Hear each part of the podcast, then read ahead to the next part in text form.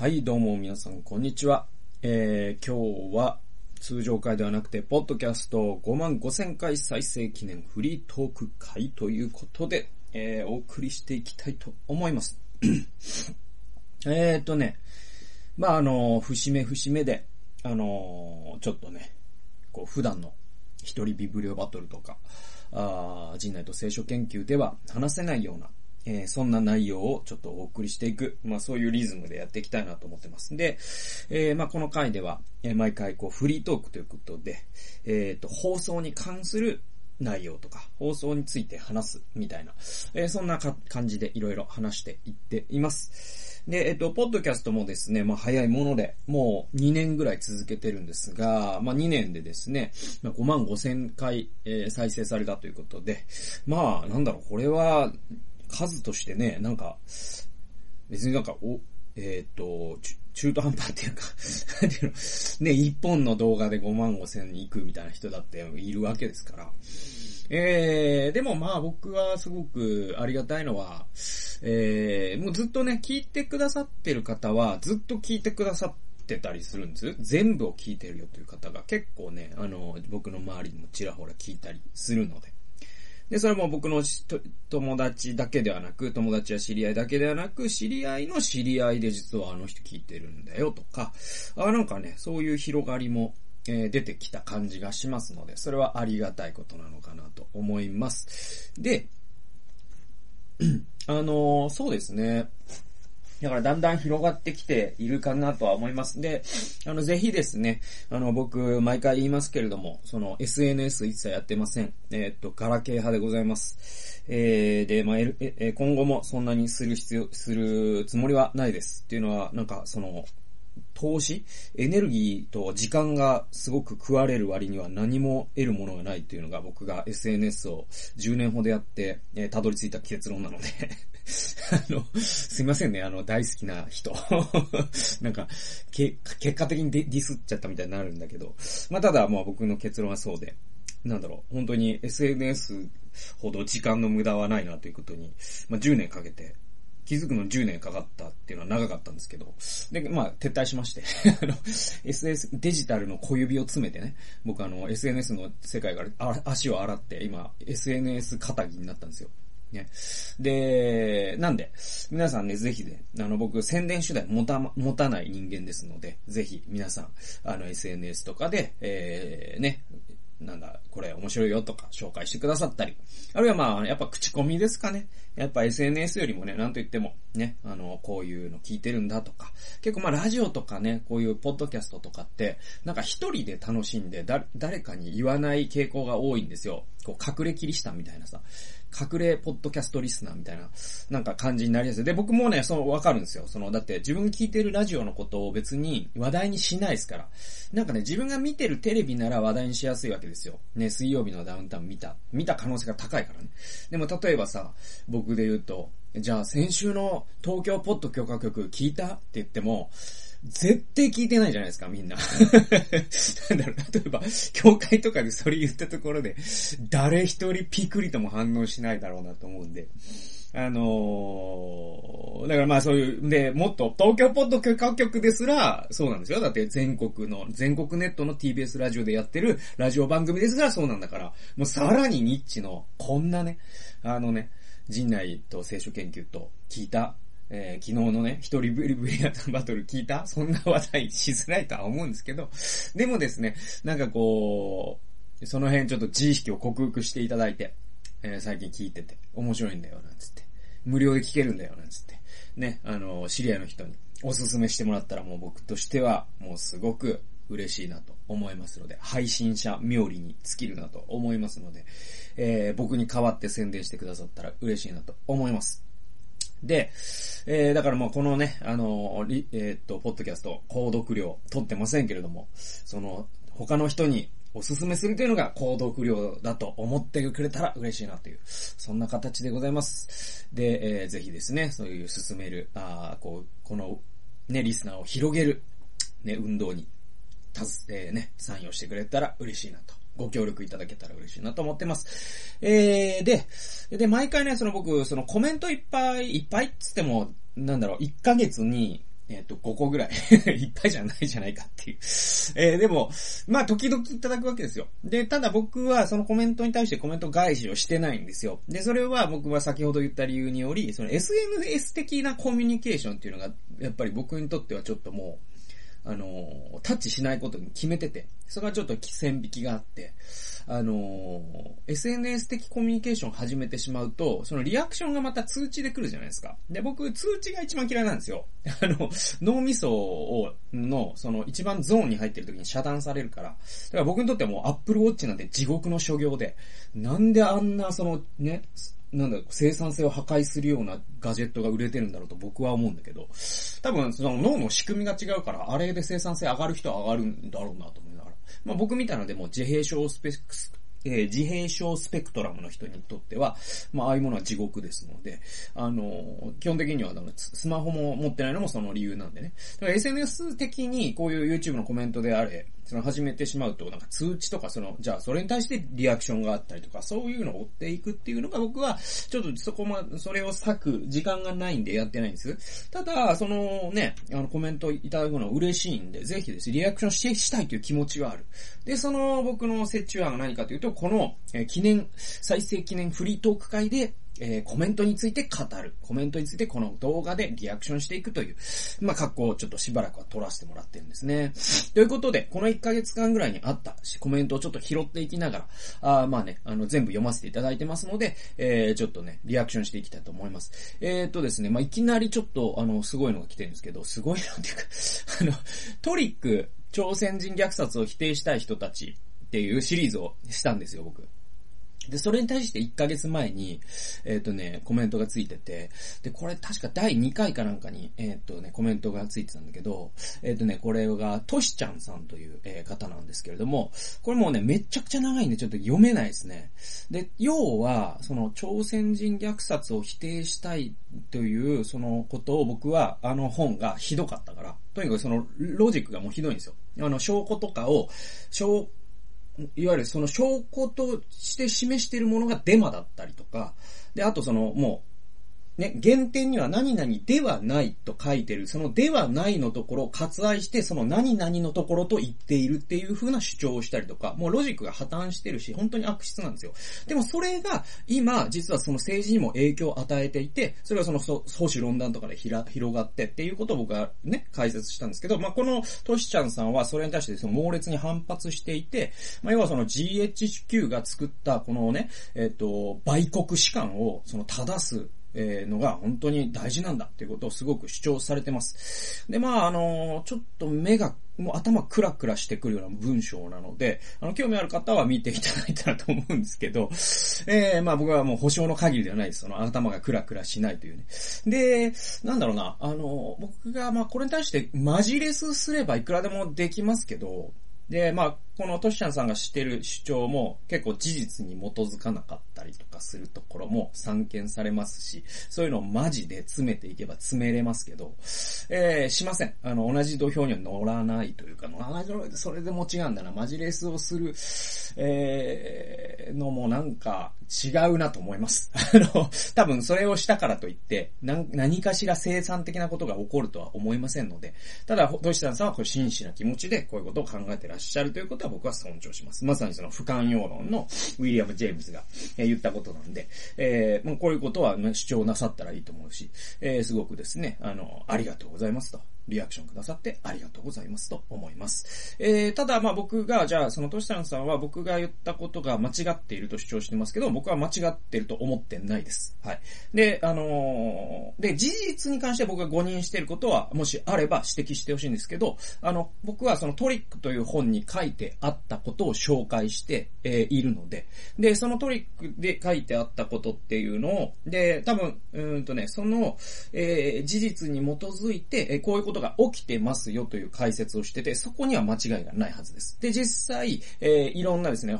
小池さんとかですね、都の議員とかが、あこのトリックのね、ネタ本となった朝鮮朝鮮人虐殺はなかったという本、悪質な本を使って、えー、そしてそういうことを主張している。それが日本の論壇に影響を与えているという事実があります。えー、なんで、僕はそれを訂正するつもりはありません。で、それは僕はすごく、えっ、と、なんだろう、厳しく非難したいと思います。それに関しては。あすごく良くないことだと思うんでね。えー、で、えー、まあ、そういうことなんで、まあ、このね、としちゃんさん、ね、愛国者だと思うんですけれども、僕は僕のやり方で愛国者として、えー、この国を良くしていくために頑張っていきますので、えー、お互い頑張っていきましょう。多分、あの、そのやり方はだいぶ違うと思うんですけれども、あの、やり方はだいぶ違うと思うんですけど、頑張っていきましょうと。まあ、そんな形で僕はリアクションをさせていただきたいと思います。で、僕はまあ一つ思ったのは、ここまでたくさん書くんだったら、あの、なんだろうな、僕のコメントでやらなくてもね、なんか YouTube 動画とか立ち上げたらいいんじゃないかなと思いますよ。なんていうか、あの、結構僕思うのは、なんかその、まあ、ヤフコメとかでも散見されるんだけど、ある人の炎上案件とかに乗っかる形で自分の主張を展開するのって、ちょっと人のね、あの、なんていうかな、人のステージで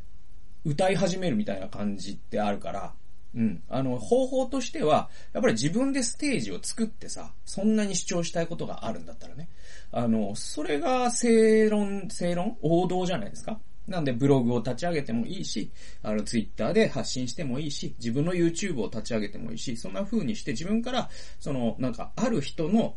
その、な、な、な、言った立論に対して、いや、お前は違うんだっていう形で、それをその人の立音を超えるような分量の文章をそこに書くというのは、なんかあんまり、なんていうのかな、その、いるじゃないですか、その よくさ、その会議ととか、あの、なんか株主総会とか協会総会でもありがちなんですけど、はい、質問がありますって言って話し始めたら10分ぐらい自分の演説を始めるとかね。それはあなたの集会を別に設定して講演会を開いた方がいいんですよ。ね。それだって他の人の場所をさ、ちょっと、まあ、ある種盗んじゃってるわけだから。だからそういうことを僕はお勧めしたいと思います。なので僕のね、あの動画をね、見てすごく反発を覚えて、なんかこれは本当に正さなきゃいけないみたいなことを感じた方、僕に直接もちろんね、あのリプライとか、そのメッセージ送ってくださっても別に全然いいし、僕答えますし。えだけど、本当に、あの、この世間に対してコメントで知らせたいと思うんだったら、それは、あの、なんていうか、世間に対して知らせたいことをコメントでやるべきでは僕はあんまりないのかなと思いますね。僕にどうしても言いたいことがあるんだったら言ってくださったらいいと思うんですけど、あ、この陣内がこんなこと言ってる。例えば、えー、不寛容論っていうのを紹介してるけども、いや、不寛容ね、そのロジャー・ウィリアムスは間違っているって思ったんだったら、僕のコメントでロジャー・ウィリアムスが間違っているという主張を展開するよりも、自分の YouTube を立ち上げた方が、まあなんていうかな、正々堂々としてるし、あのー、なんていうかな、あの、方法論的に、あんまり、あ、この人、ちょっとあれだなと思われにくいですよというのは、あちょっと思うかなというのはあります。えー、でも、としちゃんさん、えー、コメントしてくださって、ありがとうございました。えー、次行きましょう。えー、次がですね、えっ、ー、と、ちょっと長すぎてごめんなさいね。読み、読み上げられないです。あの、で、あの、読みたい人は、あこれを動画を見てどんなコメントなのかな興味を持った方は、ね、トリックの第2回にコメントでついてますので、で、えっ、ー、と、まあ、こういうコメントなのかということで 結構読むのも疲れますけど読んであげてもらったらと思います。ただ、まあね、そんなことです。はい、えっ、ー、と、次。えっ、とですね、これ3週間前にですね、えー、これカレッジウー013という方が、あえっ、と、コメントくださいました。静まりから生まれるものというメッセージの動画でございます。これに対して、え、こういうコメントくださいました。正直言ってびっくりした僕が持っている断片的な知識が、知識が見事に整理されて繋げられたと思った素晴らしいメッセージに感謝しますという、えー、ね、本当に先ほどとは打って変わって、なんて、なんてその心が現れるようなメッセージだと。思う。じゃあ、なんか、あの、えー、ね、心が現れました、僕も。こういうメッセージをね、あの、読ませていただいて、コメントありがとうございます。カレッジさん、ありがとうございます。で、まあな、なんかあの、そんな、なんていうか、あの、そんな過分なね、評価をいただいて恐縮してしまうんですけれども、えー、そうですね、あの、静まりから生まれるものという動画ではですね、そうですね、あの、まあ、静まって神の前に聞くということをエリアのね、話であったりとか、まあ、ヘンリー・ナウェイのね、あの、書籍とかも紹介しながら、ちょっと話させていただいた動画があります。で、まあ、今ね、そのコロナ禍で、えー、我々心乱しがちだと思うんですけれども、そういう中で、えー、やっぱりですね、この静まるということ、えー、を我々がこう身につけていくっていうのはすごい大事なことなんで、えー、カレッジさんも、ね、おっしゃってくださっているようにですね、本当に、あのーなんだろうな、こう静まるということを、まあ、クリスチャン的に理解していく。結構ね、あの、マインドフルネスとか流行ってるけど、まあ、あれね、結構ね、ともすると、あれって確かルーツが、マインドフルネスって多分ですよ、僕の認識してる限りでは、ルーツがあの、えっと、60年代のフラワームーブメントとかで活躍した、あのね、アメリカのね、なんかグルがいるんですよ。えっ、ー、とね、で、それが実はその自己啓、今現代の自己啓発セミナーとかの、えー、ルーツになってて、で、えっ、ー、とね、有名なアブラハム・マズローいるじゃないですか、心理学者の。で、あの人もその自己啓発的な流れの影響を受けてるらしいんですよね。だからなんかちょっとね、そういうスピリチュアルな意味では、そのじゃあグルって何なのっていうと、おまあ、ニューエイジとか、あと、どう、えっ、ー、と、禅かな？日本の禅とか、あと多分、あの、あれですね、ヨガとか、だからヒンズー教とかね、で、そういうのの影響も受けてるから、いわゆるこう、えっ、ー、と、スピリチュアルな、ね、えっ、ー、と、文脈では、実はそのマインドフルネスってキリスト教的ではないんですね。だからといって僕はキリスト、クリスチャンがマインドフルネスという言葉を使うべきではないとは思いません。思いませんけれども、あのー、もっと素晴らしい伝統が聖書にはあるので、そのマインドフルに相当するような。えー、なので、それは、僕はそっちから学んだ方がいいのかなと思います。で、結構冷静の神学とかですね、今、割と、あの、本もたくさん出てますしですね、あの、ぜひですね、え学びをカレッジさんも深めていって、え、いただきたいですし、まあね、あの、僕の動画も役立てていただけて、本当に光栄でございます。えー、次行きましょう。これも3週間前に、えー、コメントくださった、えー、これ、ハリヨシアあ先生、えー、さんです。えー、ハリヨシアさん。えー、で、ハリヨシアさんはですね、あの、教、えー、教科の牧師先生でございまして、えっと、私もよく、えー、存じ上げている。えー、そして、えー、そうですね、最初に出会ったのは5年前とかですかね。えー、もっと前かもしれないですけど、あの、震災支援とかでも会ってたんだけど、本格的にその教会とかにも行かせていただいて、で、えー、声の着物の友の輪として、えまあ、セミナーをさせていただいたりとかっていうのが4、5年前、4年前、3年前とかに結構2年連続ぐらいでさせていただきました。で、そういう、まあね、本当に、あのー私もすごくたくさん学ばせていただいている先生なんですけれども。で、まあその、ハリオシア先生がですね、毎回楽しく聞いています。今回も非常に共感しました。こちらはランニングにハマっていますという、そういうコメントを、えー、科学的に正しい筋トレに対してですね、えー、くださいました。ありがとうございます。えー、でね、なんかね、このね、筋トレ動画はね、本当に誰が見てんだろうなと思いながら毎回ね、あの話してるんですよ。で、でもなんか、なんか、時々話したいんですよね。で、っていうのは僕は、のトレーニング友達がね、えっ、ー、と、同じ、えー、教会にですね、あの、一人、えー、いまして、えっ、と、ジムの、えジムで働いていた、え方が いるんですよ。僕の友達でね。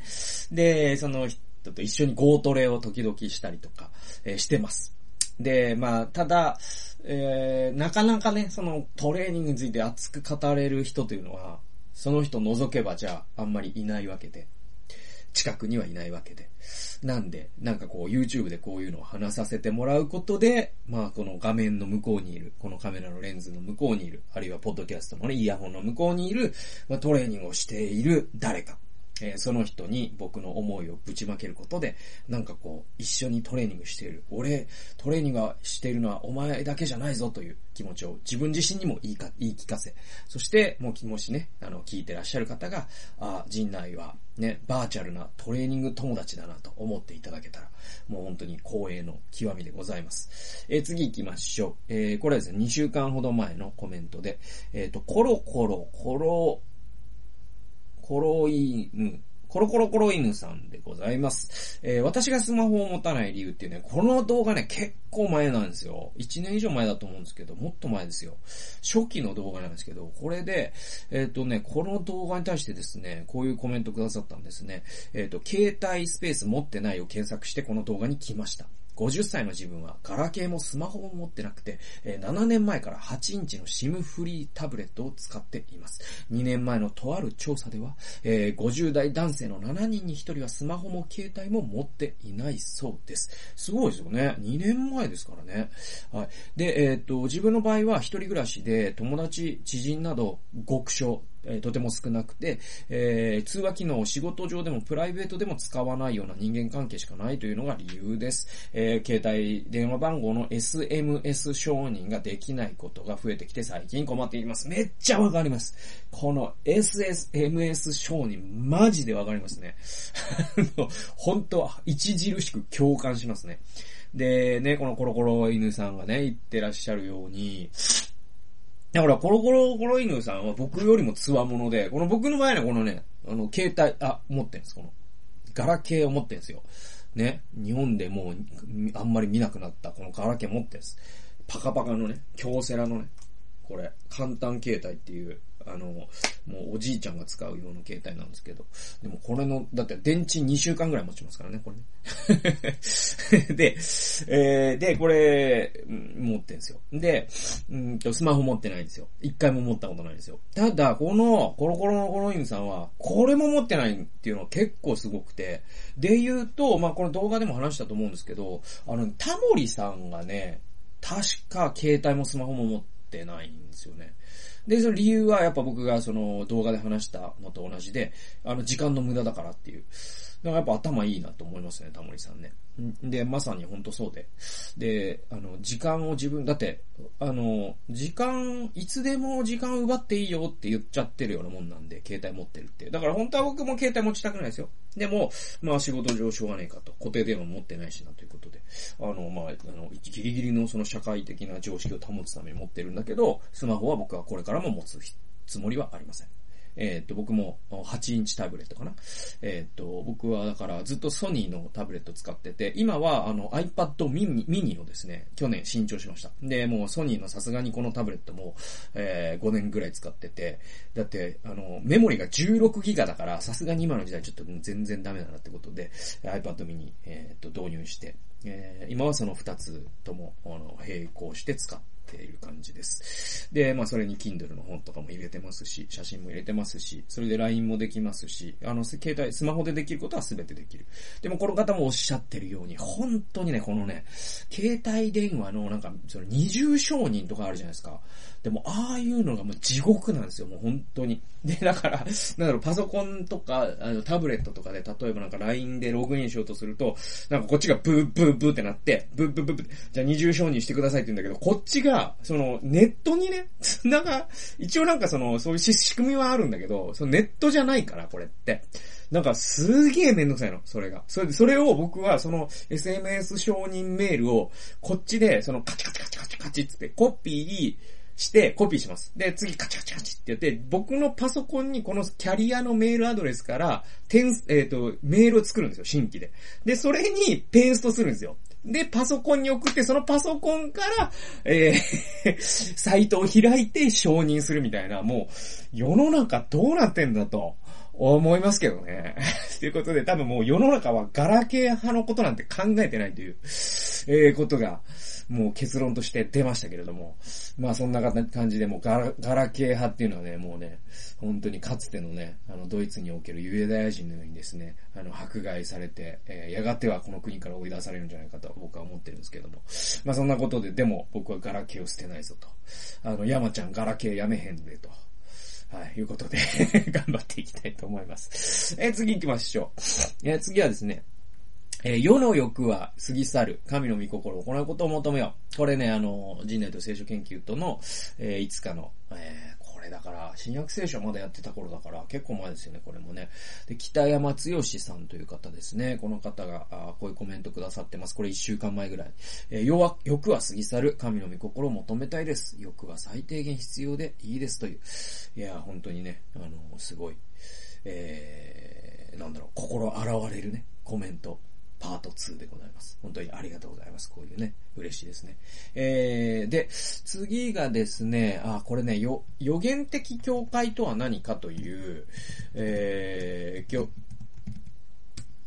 メッセージがあるんですよ。これもね、相当前なんですよ。多分僕が、あこの YouTube 放送毎日ベースで始める前のメッセージなんで、結構3年、4年前ぐらいだったと思うんですけど、だから、その、パワーポイントもまだ16対9じゃなくて4対3だったりとかするんですけど、そのメッセージ動画に対して、え、先ほどね、あの、ご紹介した、その、ハリ先生、ハリヨシア先生から6日前にですね、このメッセージは、これちなみにこれを撮ってるのは3月31日です。。だから3月31日の6日前に、このメッセージはコロナになってますます鮮明に理解できるようになりました。ありがとうございます。という、まあ、あの、嬉しいメッセージをくださってます。で、予言的教会とは何かというメッセージでは、あの、確かですね、そのポストモダンのこの社会にあって、えー、教会が教会であるということのために何が必要なのかということを、アリスター・マルクグラスというですね、神学者が、えっ、ー、とですね、ポストモダンの宣教みたいな本を書いてて、で、それと、あとはですね、えっ、と、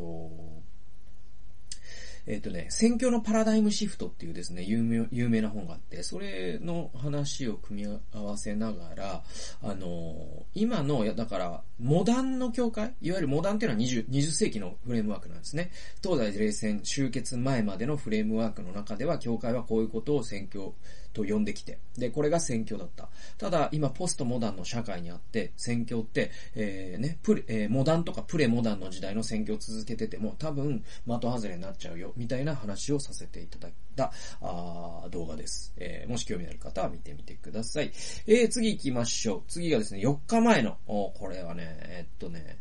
えー、コメントで、最高の脳で働く方法。これも去年の夏頃の放送だったと思うんですけども、これに対して、正宏田中さんという方がですね、えー、っと、こういうコメントくださってます。えー、っと、何様ですかという、えー、コメントですね。一言、何様ですかというコメントでございます。で、こういうのね、結構、まあ、たまに来ますよ、こういうのも。で、でもこういうのってさ、ほんと結構ちゃんと傷つくし、なんかさ、ちゃんと嫌な気持ちになるしね。で、なんかすげえ、なんか、ね、なんかすごい人を罵倒するようなことを、じゃあこの最高の脳で働く方法という動画で言ってるのかなとか思ったりとか、でも言ってないんですね。えー、で、なんだろう、俺は本当に偉くて、お前ら俺に従えみたいなこと言ってるかなって言ったら言ってないんですよね。じゃあ、どういう意味で僕が何様ですかと言われるようなことをしたのかなと、この動画でなんかやっちゃったのかなとか思うんだけど、まあ、多分大丈夫ですよ。で、ね、本を紹介してるだけだし、ビビビブリオバトルなんでね、その自分の好きな本を紹介するっていうのを動画でやってる。お前はその、だから、自分の好きな本を動画で偉そうに紹介するなんて何様なのだっていう意味なのかなとか、いろいろ考えて、ただその考えた時間返せと思う思うんですよね。なんかね、もったいないなって。でも考えちゃうんですよね。割とちょっと、あの、ちゃんと嫌な気持ちになるからね。で、まあその、また、まさひろ田中さんはそういうコメントを、まあいろんなところに他でもしてるのかもしれない。まあこういう方は今、いらっしゃいますから、どんなところにも。ただね、僕やっぱこういうのを見るにつけ思うのは、やっぱ僕いつもね、大原則としてね、その、ネット、あの、直接本人を前にして言えないことは、ネットでも言わない方がいいよっていうのは、毎回思います。うん。で、この方が、僕をが目の前にいるときに、直接何様か、何様ですかって言えるんだったら、まあ、書くのもいいんだけど、多分言わないですよね。だとしたら書くべきじゃないんじゃないかなと思いますよ。で、それは僕の動画だけじゃなくて、あらゆる動画、ヤフヤフコメでもそうですし、あの、あらゆるネットの作法として、本人を目の前に言えないことは言うば言うべきではないのかなと思いますね。じゃあ、例えばね、僕が、その駅とかで、あのー、なんだろう、すれ違ったね、誰かに、例えば、まあ、電車に乗っててさ、隣の人とか、向かい合いの人とか、あるいは駅ですれ違った人に、すれ違いざまに何様ですかって言われたことは今までないし、言う、言う人がいたら、あ、この人ちょっと気の毒な方なのかなとは思うけど、なんとか、それぐらいしか思わないじゃないですか。なんか、ね、あの、気、気の毒なお薬を飲んでらっしゃる方なのかなとかね。あなんかそれぐらいのことを思うわけじゃないですか。でも、それ、だけどこの方はだから、その、リアル生活でリアルな人に何様ですかって言って回るような方じゃないはずなんですよ。で、僕、この前新宿駅でびっくりしたのが、あのね、あのね、すごい人いて、全然話変わるんだけど、話変わらないけど変わるんだけど、あのね、すごい人いたんですよ。なんかね、帽子かぶってね、なんかね、でっかいサングラスをかけてね、本当にあの DJ コーみたいな格好をしてね。で、えっとね、DJ コーみたいな格好をして、で、身長はもうすごいちっちゃいんですよ。子供、子供ぐらいです。もしかしたら子供だったかもしれないんですよ。で、そういう方が、ね、ずっとその、タブレットをかざしながら、ね、結局そのカメラの方を人に対して向けながら、ずっと動画を撮りながら歩いてるんですよ。すげえ目立つじゃないですか。なんだろうなと思って、見ますよね。ね、見ますよね。で、僕多分1.5秒ぐらい見たと思うんですけど、多分俺が撮られてるかもしれないとも思うしね。だから、そしたら、すれ違いざまに、見てんじゃねえよ、この野郎って言われて、もっと子供だったから、見てんじゃねえよ、この野郎ぐらいだったわけですけど、まあそれぐらいの感じで言われて、すごい僕ほんとね、びっくりしちゃってきっとでもかわいそうな方なんだろうなとは思ったんです。でもこの正宏田中さんは同じことを駅でしてますかってことですよ。何様ですかって通りすがりに言うってことは。で、多分してないですよね。だとしたらネットでもあんまりなさらない方がいいですよっていうのは、ちょっとね、申し上げたいと思いますね。まあ、この動画も見てないと思いますけど、まあ、そんなことは、あの、時々思います。はい。えー、次行きましょう。えー、次はですね、えっ、ー、と、これね、二日前。のコメントで、えー、不寛容論第4回に対して、えー、コメント、えっ、ー、と、ね、八重村田さんというね、えー、方がコメントくださいました。丁寧な解説感謝します。えー、自分自身教えられます。ケータって書いてある。えー、これはね、えっと、この方、えー、実は私、知り合いでございます。そして、ね、あのー、だから村田ケータさんという、えー、この先生、えっ、ー、と、この方も牧師先生でございまして、えっと、北海道に住んでらっしゃって、えー、私もですね、えー、一度、あの、お家に泊まらせてもらったことがあるほど、えー、お世話になっている。えー、愛知県でもね、あのー、一緒に、あの、愛知県に住んでらっしゃった時は、あの、一緒にね、参加したりした、あの、いい友達であり、えー、非常に尊敬している牧師先生なんですけど、えー、この方が、あの、コメントくださって、本当に、心が洗われるようなコメント、パート3ということであの、コメントくださいました。ありがとうございます。で、まあそうですね、不寛容論。えー、僕、不寛容論結構話してて、すごく面白かったです。だから自分の中でもその、寛容という概念に対して、えー、すごく頭の中整理されましたし、うん。あの、ウィリアム・ジェームズに、えー、すごく僕は、なんか、自分自身話しながら、ジェームズに時を超えて、えー、丁寧に教えてもらったような、そんなあ気持ちがする。すごく。まあ、そんなに再生数がすごい伸びたとかそういうことはないけど、あの、不可量論は話してて楽しかったシリーズでした。まあ、そんな形で今後も、あのー、ね、いろんなシリーズ、皆さんがですね、生活のお役に立てたりとか、あなんか聞いて楽しかったな、面白かったなと思っていただけるようなコンテンツをこれからもね、えー、と話し続けていきたいと思いますので、えー、ぜひですね、今後もあの、応援していただければ嬉しいなと思います。えー、そうですね。まあ、他にもね、いくつかね、話そうと思ってたんだけど、もう30分経っちゃったから、次は6万回のフリートーク会に今日話そうと思ってたことは、ちょっと繰り越しにしたいと思います。はい。そんなことで、えー、今回はもうコメントにお答えする、コメントにリアクションするだけで30分経ってしまいましたけれども、こんな形で僕、コメント読んでます。コメントありがとうございます。本当に励まされています。でね、あの、心が洗われるようなコメントと、ちょっと嫌な気持ちになるコメントが、えー、なんだろう、その、今半々、なんか交互ぐらいだったけど、まあなんか、なるべく、ね、ポジティブなコメントをいただけるような内容を、これはもう僕の力を超えた話なのかもしれないけど、えでもね、あの、そんな、なんか人を不快にさせるようなね、え、言葉遣いをしないように、これからも気をつけて頑張っていきたいと思いますので、お祈り、えー、応援いただけたら嬉しいなと思います。そんなことで、え次回からも、また、いろんなコンテンツ発信していきますので、楽しみに、え、聞いてくださったら嬉しいです。ということで、え、最後まで聞いてくださってありがとうございました。それではまた次回の動画及び音源でお会いしましょう。さよなら。